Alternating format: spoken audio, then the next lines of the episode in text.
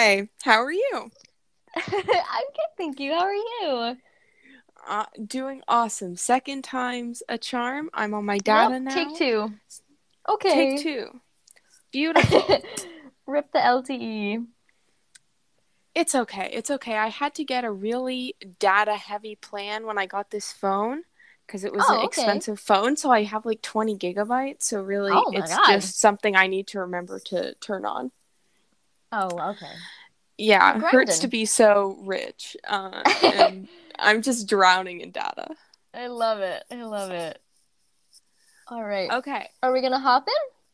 yeah let's hop in with um your your concept that you were telling me about a few months ago that i thought was so interesting and wanted to talk about on the show Oh, right. Um, so I purchased a little book a little while ago, um, called The Little Book of Hygge, um, spelled H Y G G E. It's a Scandinavian word. Um, but it's basically just the Danish art of being cozy. And I think that is so cool. i love that so what does like how what is to be cozy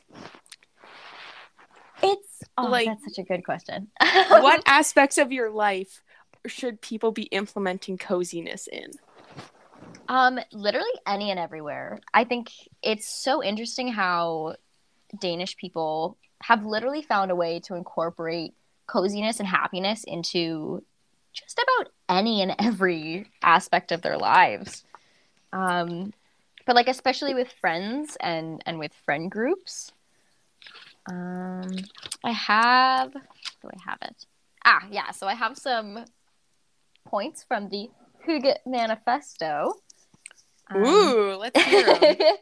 Let's bust them out. Um, yeah. So number one is atmosphere. Like turn down the Mhm. lights, make it a cozy time. Um, uh, like you know, uh, like golden hour obviously brings everyone so much joy. They basically Yeah. implement that in every like aspect of their life. Like their lighting. that's so nice I agree. Like all these sunset lamps that I keep seeing on my TikTok, I'm like, man, I really oh want one i of want one the Danes I are just living it up. people you know people who have those led light strips Oh yeah, yeah. I think about what effect that has on your brain to be constantly in that bright, bright light. Like, I Yeah, can't think I that's a very relaxing environment. Uh, yeah. I mean, who I to say? agree But that.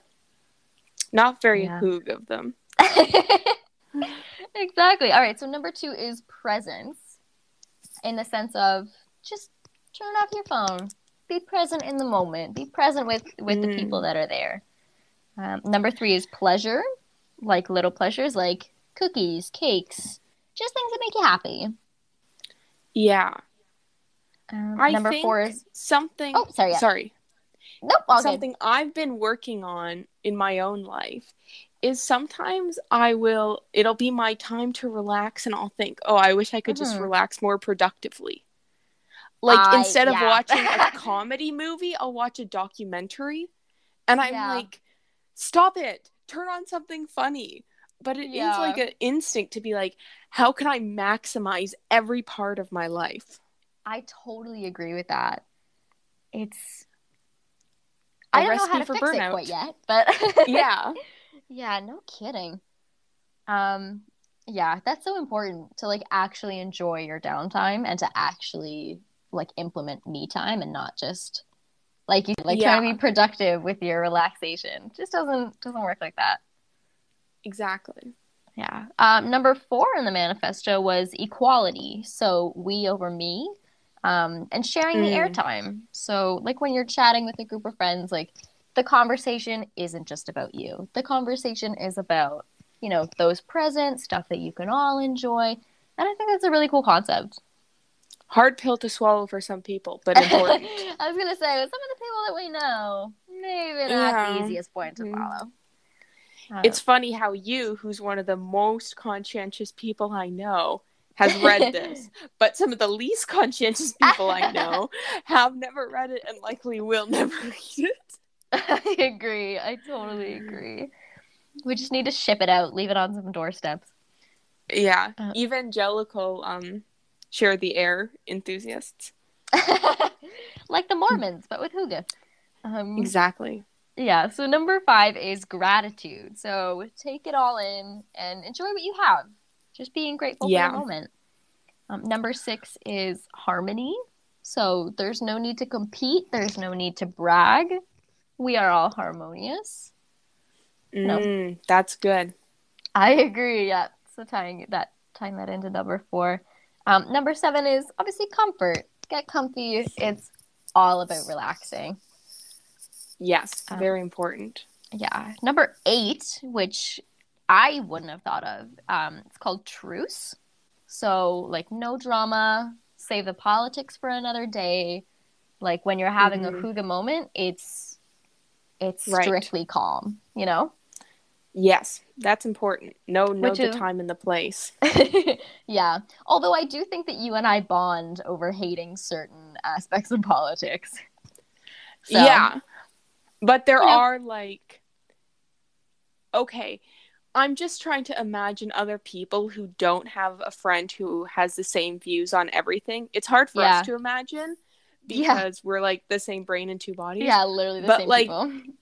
Yeah, sometimes I with other friends I'm like, "Oh god, pick your battles." Like I can't. Oh, I know. I totally agree. Um, so number nine kind of ties into that. Number nine is togetherness. So you're Mm. trying to share moments. You know, you're trying to build memories. Oh, very cute. yeah. And then number 10 is shelter. So this is your family. This is a safe space. This is some this is a moment and, and a time and an atmosphere that should make you feel comfortable. Yeah, that's important. And I think just to expand on what I would say about that is like Yeah. family doesn't have to mean your family of origin. Like Oh, for I people totally with like tense relationships with their family of origin, like Yep. family is a very loose term and when you become an adult, you kind Yeah. of pick who your family is. I completely agree. Yeah. Um, yeah, it's it's so cool how as you grow up, you can, you know, build your your friend group, and and those who stick around truly do become your family. I think that's such Yeah. an awesome concept. It's like um when I got my apartment, whatever. Obviously it was COVID, so I couldn't do this, but I would like picture like, oh, like in the future I'm gonna like host Thanksgiving. Yeah. and then I get to invite who I want to have at my Thanksgiving. oh my god, that's so and, cool. like, And those people are like the upper tier of like friends who become family. I yeah. Oh, but that's such a cozy thought. That's such a hygge thought. Yeah. That would be amazing. That's kind of how I see you and I because Yeah. like one we have that like comfort that I would associate with family Yeah. and then two like there is kind of like an unconditional element where like I know no matter what happens in our lives like I'm always going to be close with you. I I completely agree. Like even if we don't talk for years at a time, I will always Yeah. always always be there for you no matter what you need. Yeah. And I know that you do the same for me and that's honestly so comforting. Yeah. That's very tender. And I think Yeah. just to That's the closest Go to back- family I've ever felt. Like stop, don't make me cry five minutes into the podcast. not now. Um, Hold back those tears. Yeah, in the wise words of that dance mom's teacher, save your tears for the pillow. Abby Lee Miller scares the shit out of me. She is like, I don't know. I feel like she could solve any world conflict just because, like, it doesn't matter who it is. Like, she'll scare them. I completely agree. Oh my god. Like, Kim Jong Un would listen to her. I don't know. I don't know. she knows what's up. Oh my god, he just make him do a couple pirouettes and be like, "Okay, you're my bitch now." Literally. Bippity Oh, boppity boo. Maddie face. Um, There- yeah, like, speaking of TV I shows, never. Oh, Oh, yeah, go yeah. ahead. I was just gonna say, like, what other TV shows do we feel that we've bonded over, apart from Sex Education, of course? Yeah. Uh, sex education. Um, I mean, obviously, The Office. We yeah, have an yes. office named podcast, and we point. have yet to talk about The Office on our office named podcast, which Honestly, we yeah, are getting to later in the episode. Yep, I was thinking about that the other day. Like we But- podcast. Yeah. Some very tender moment, like a tender moment in the office that I think about a lot Mhm. is when Jim gave up on Athlead to be closer Yeah. to Pam to work on his relationship with Pam. I and I agree, think that is influential because a lot of times people think if this relationship doesn't fit into my life, yeah. Mhm. then I don't want it. But yeah, relationships are a good goal. Like they to- are absolutely. it's okay to prioritize your relationship over other things. yeah, like there's a very job centric focus in our society that I think is doesn't have to be your values. yeah, yeah. Plus- so I Oh, sorry. yeah. that's something I think about a lot. Yeah, and the fact that Pam also, you know, set up and facilitated the selling of their house to, Yeah. you know, st- start to uproot and to start to allow Jim and them and their family to follow his dream. Like, Yeah. you know, yes, it's going to be work, but it's always give and take, and I think that's really important. Yeah, and compromise. Yes, exactly. they wanted the best for each other and their family. Mhm. And I think that's like it's a good model to have in a relationship. Yeah, I totally agree. Like compromise it, it will be necessary in any and every relationship, friendship, you know, you name it. But yeah. the most important thing I find is just if you truly want to make your partner, your friend, your family member happy, that's like that's the number one thing. Yeah. Like that above all else will drive you to have a healthy relationship and to make sure that you're taking care of them and they're taking care of you and I think that's super important. Yeah. And to communicate that with them. Like, you know, that part where um Pam and Jim I forget who they go to for advice, but they're both Mhm. like talking the other person's ear off. Yeah. And then they go into the counseling and then they just like hash it all out. Yeah. And it's like you do just have to sometimes hash it all out with your partner Mhm. and then just realize, you know what?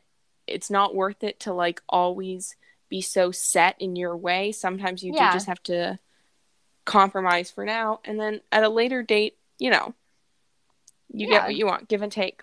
Exactly. And I think some people are very focused on the the quantity of good moments with their partner.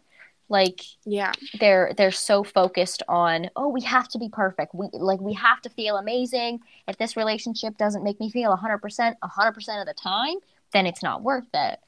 And and I don't think that's always true. And um one of our favorite men, Matthias J. Barker, um, I remember him talking about um, like human beings, it's in our nature to question things. It's in our nature because it keeps us safe.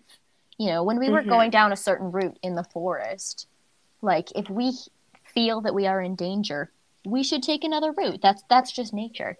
So in a relationship, it's perfectly normal to question things. It's perfectly normal to have, you know, maybe bad or awkward or trying times. But it's it's whether or not you want your partner to be happy no matter what that I feel sort of drives the you know, drives the wheel of the the relationship. Yeah. There's um a relationship research institute called the Gottman Institute. Yes, yeah, and they I've did a study where it's like basically the magic ratio according to them is five positive interactions for every one negative interaction Hmm. which it seems low but it has been shown that like as long as you have five more po- uh, four more positive moments for a negative moment Mhm. your relationship has what it takes to go the distance Yeah. and I so totally it's important to like go back to that concept of gratitude to when you're Mhm. in a negative moment to think back to your five positive moments of that time and think, yeah, this is why I'm go- going to do this hard thing to yeah. get these five positive things in the future. Exactly. And that's something I've actually started doing with my partner. Um, I find that, you know, when we have that one bad moment, it feels like the world is crashing down. It, it feels like Yeah. the be all end all. And I tend to forget the other five good things that happen. So I've actually started writing them down so I don't forget them. That's smart. Thank you. So yeah, so when when Ben does something that just warms my heart and and sort of reminds me like this this is why I'm with him, I write it down and every time I'm having one of those trying moments and I'm questioning things, I just read over them and I I think, you know what, this this is why it's worth it.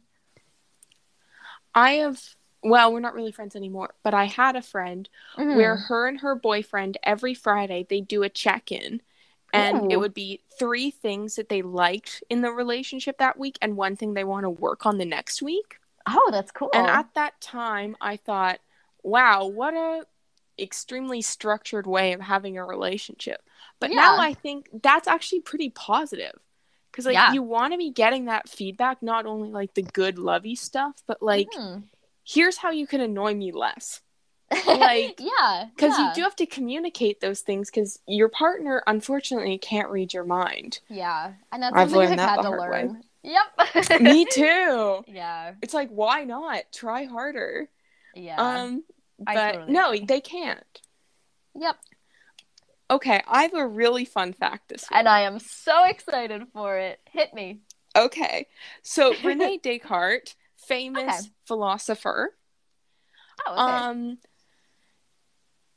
so I have read some of his philosophy, but I saw in the appendix of one of the of one of his books, he Mhm. had a daughter who died okay. at age 7 oh. and like any rational man, he processed his grief by creating an automaton of her and sleeping it in a casket next to his bed for the next 10 years of his life. Oh my god. Yeah. That's that's commitment. that is an insane level of cognitive dissonance. Oh my god, like, no kidding. can you imagine? the dissociation that has to be involved. And then it's so funny to me that he's like one of the like prominent philosophers Yeah. that like people, and I'm like, this man is not mentally well. yeah. Like, he is mentally unstable. Just because you're mentally unstable doesn't mean you can't be one of the greatest philosophers in world history, and I stand by that. Oh my god, I love it. That's that's wild. Wow. Yeah. Speaking of great philosophers of world history, Michael Scott. I love it. I love the transition. husband, father, number one Toby Flenderson hater. yeah, so on to our second topic of the day. Why does Michael hate Toby so much? Okay, so I have found a website that has 10 fan theories, but before we go into those, Oh my do you have your own theory? Or do you want to just go into these and see which one sparks joy? I do have a couple that I found on Reddit. Um, but I feel like Okay, you- let's hear them. I mean, my my top one, the one that I feel resonates the most, is that um, like obviously Michael's parents divorced when he was young, and so people think that he's channeling his anger and feelings of abandonment towards Toby because Toby divorced from his wife. Right, kind of a projection thing. Yeah, so people think that's why he, you know, is so attached to Sasha, Toby's daughter. Um, but yeah, that's that's that's what I'm thinking. That's but I Interesting. That's yeah. a good one. But yeah, I'm super Okay. interested to hear yours. Okay, so that one we started off pretty deep. So Oh, okay. next one, no, no, that's good. That's good. This one's a little is that so in the first episode when Mhm. Michael comes, he's like, "This is all my kingdom, far as the eye can see." Except Toby holds power over Michael because he's from corporate. He's from HR. Yeah. So Toby kind of is an obstruction of Michael's absolute power over Dunder Mifflin Scranton. Mm. Okay, yeah. Sort of. I don't know about that one because I don't Yeah. see Michael as being particularly power thirsty. I don't either. Yeah. He was really averse to taking down Prince Paper, which, like, if he were like a Mhm. business typhoon, he would have loved that. So I don't Yeah. know. That one, Yeah. It's something to think about, but it's not Yeah. quite right. I could see it if um like if Michael saw Toby as an obstruction um of like his ability to make the office like him because obviously michael you know wants to be liked you know he had this whole spiel like i don't need to be liked i just have to be liked Right. But, um, yeah so i think obviously michael wants to do everything he can to make the office like him and see him as this really cool boss that he is um, but toby sort of steps in the way of that so For sure. so, So i could see the that next- but yeah The next one is kind of in your same theme ish, okay where it's Michael is afraid he'll become Toby because he wants to Mm. get married, he wants to have kids, and Toby is kind of like divorced, has this kid Yeah. that he's divorced from the other parent. So he like sees Toby as like a human embodiment of like his worst nightmare, which is being just like a single adult Ah, man with not a lot going on. yeah that's yeah i can see that So I think that's a good one. I, yeah i would tend to agree with you Um, okay, so then the next one is management just really hates HR, which is basically Yeah. talking about Michael wants to do all this fun stuff. Toby is Toby represents no. the rules, which is Yeah. a buzzkill. Kind of the natural yin and yang of the office. oh true yeah yeah yeah of course Okay, so um a few of them are just weird. So I'm I'm not going to Oh. go into them, but the last one is kind of interesting. And I'm going to Okay. read the whole thing. Which is Toby's ex-wife is Michael's ex-girlfriend. Mm. Michael never went to college, but Toby attended Penn State University near Scranton. Michael, who Mhm. was born and lived in Scranton, had a good chance of having a girlfriend around that area. What could have Mhm. happened is she cheated on Michael with Toby. This is why Toby is Oh. so tolerant of Michael's insult and aggressive behavior. He even tries to help Michael on several occasions. Toby knows he did something terrible, but is not comfortable bringing the topic up as well. And when he tries oh. to talk about personal stuff, Michael overreacts because he remembers the old days when he was happy with his girlfriend. oh That's interesting. that's a theory and a half oh my god. I god mean, not a whole lot of evidence, but it would. I've always wondered why sense, yeah. Toby just lay down and took it. Like Toby Yeah. never fought back. yeah So that's kind Wow. of interesting. Yeah, that's oh my gosh. I had never thought about that. I had always thought that it was like a projection of his parents, like maybe he sees that Toby squandered his marriage and and left his kid and then Michael is mad at him for that. You know, knowing that Michael wants to have a wife and wants to have kids. But yeah, that's that's a yeah, the idea of them having a past interaction before Dunder Mifflin is kind of because I had thought about how, um, because like a lot of the jokes are about how Toby is divorced, Yeah. but it would add another layer to those jokes if the person Toby was divorced from, Michael Mhm. also dated. Yeah. Wow. That would add like a double resentment layer. Yeah. Oh my gosh.